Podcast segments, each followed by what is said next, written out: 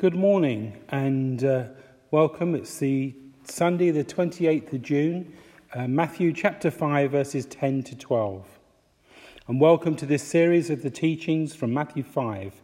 And we're looking, uh, the scriptures we're looking at this week is about persecution of those who speak out for righteousness, for theirs is the kingdom of heaven. So, what is the kingdom of heaven? Because Matthew was writing predominantly to Jews, he wouldn't use the name of God, and he uses the word heaven instead. But extensively, the kingdom of heaven is the rule of Jesus Christ on earth, with all the blessings and advantages that flow from under that, living under that rule as subjects of his kingdom. Paul writes to the church in Galatia, uh, chapter 3, verses 26 to 28, and I'm reading in the Passion Translation You have all become true children of God by the faith of Jesus, the Anointed One. It was faith that immersed you into Jesus, the Anointed One, and now you are covered and clothed with His anointing. And we no longer see each other in our former state, Jew or non Jew, rich or poor, male or female, because we're all one through our union with Jesus Christ, with no distinction between us. Sadly, not everyone believes this, which is why we have the Black Lives Matter campaign. Now I am, and I've always believed that black lives matter. I also believe that white lives matter, and all shades in between matter.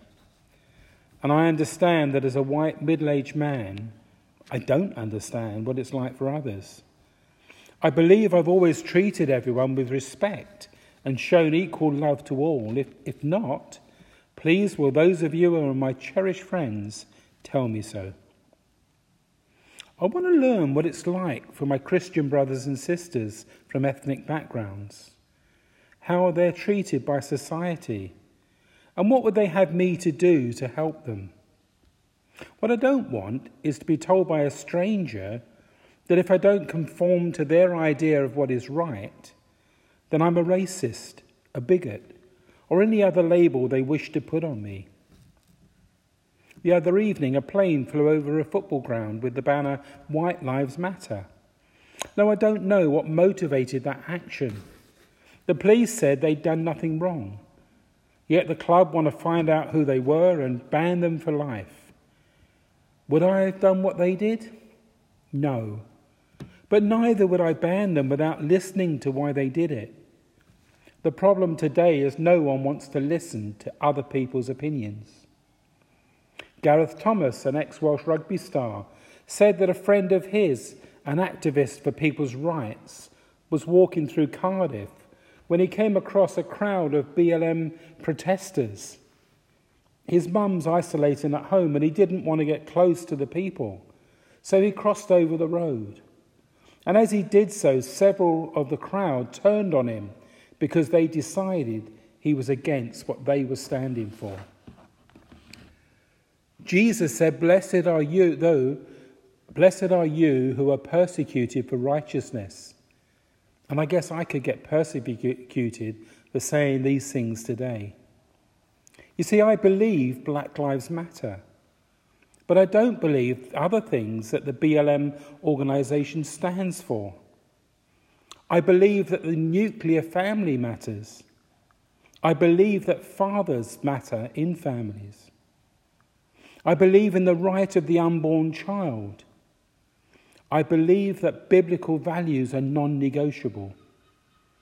I believe that all lives matter equally, and as I've shown, the Bible affirms that belief.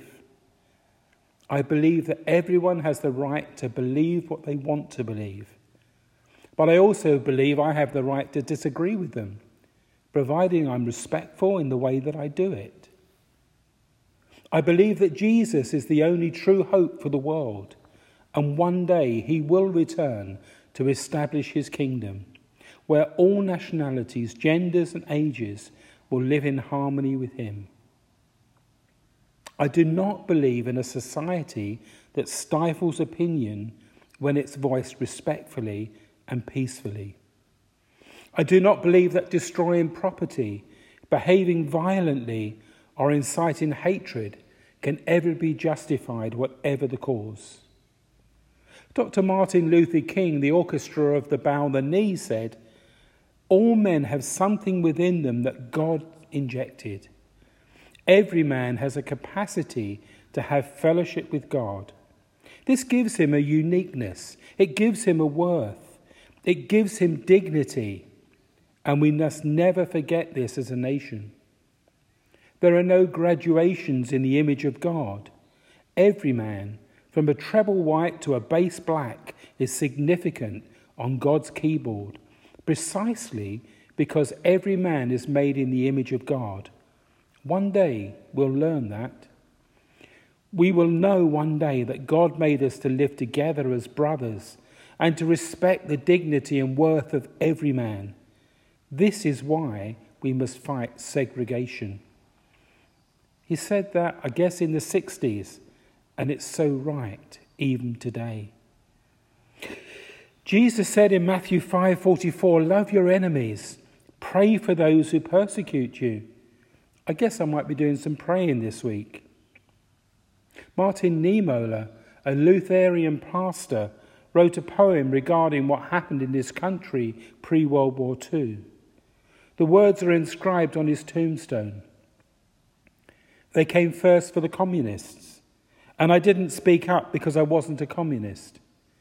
Then they came for the Jews, and I didn't speak up because I wasn't a Jew. Then they came for the trade unionists. I didn't speak up because I wasn't a trade unionist. Then they came for the Catholics, and I didn't speak up because I was a Protestant. Then they came for me, and by that time, no one was left to speak up. As Christians, we need to speak up for righteousness for all people black, white, male, female, young and old, well off and poor. Everyone is equal in the sight of God. Jesus gave his life for every one of them just the same. However, people react, we must not remain silent. Whatever people think of us, we, must speak the truth in love. Jesus said, Love God and love your neighbor as yourself. God loves everyone, and so should we. Let love in action demonstrate that to every individual, whoever they are. I want to finish with a prayer of Dr. Martin Luther King. Let's pray. Most gracious and all wise God, before whose face the generations rise and fall, thou in whom we live and move and have our being, we thank thee for all thy good and gracious gifts, for life and for health for food and for clothing, for the beauties of nature and human nature. We come before Thee painfully aware of our inadequacies and shortcomings. We realize that we stand surrounded with the mountains of love, and we deliberately dwell in the valley of hate. We stand amid the forces of truth and deliberately lie. We are forever offered the high road and yet we choose to travel the low road. For these sins, O God, forgive. Break the spell of that, of that which binds our minds. Purify our hearts that we may see Thee.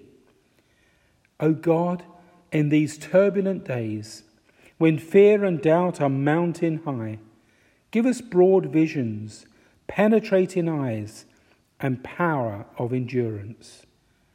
Help us to work with renewed vigour for a warless world, for a better distribution of wealth, and for a brother sisterhood that transcends race or colour. In the name and spirit of Jesus we pray. Amen.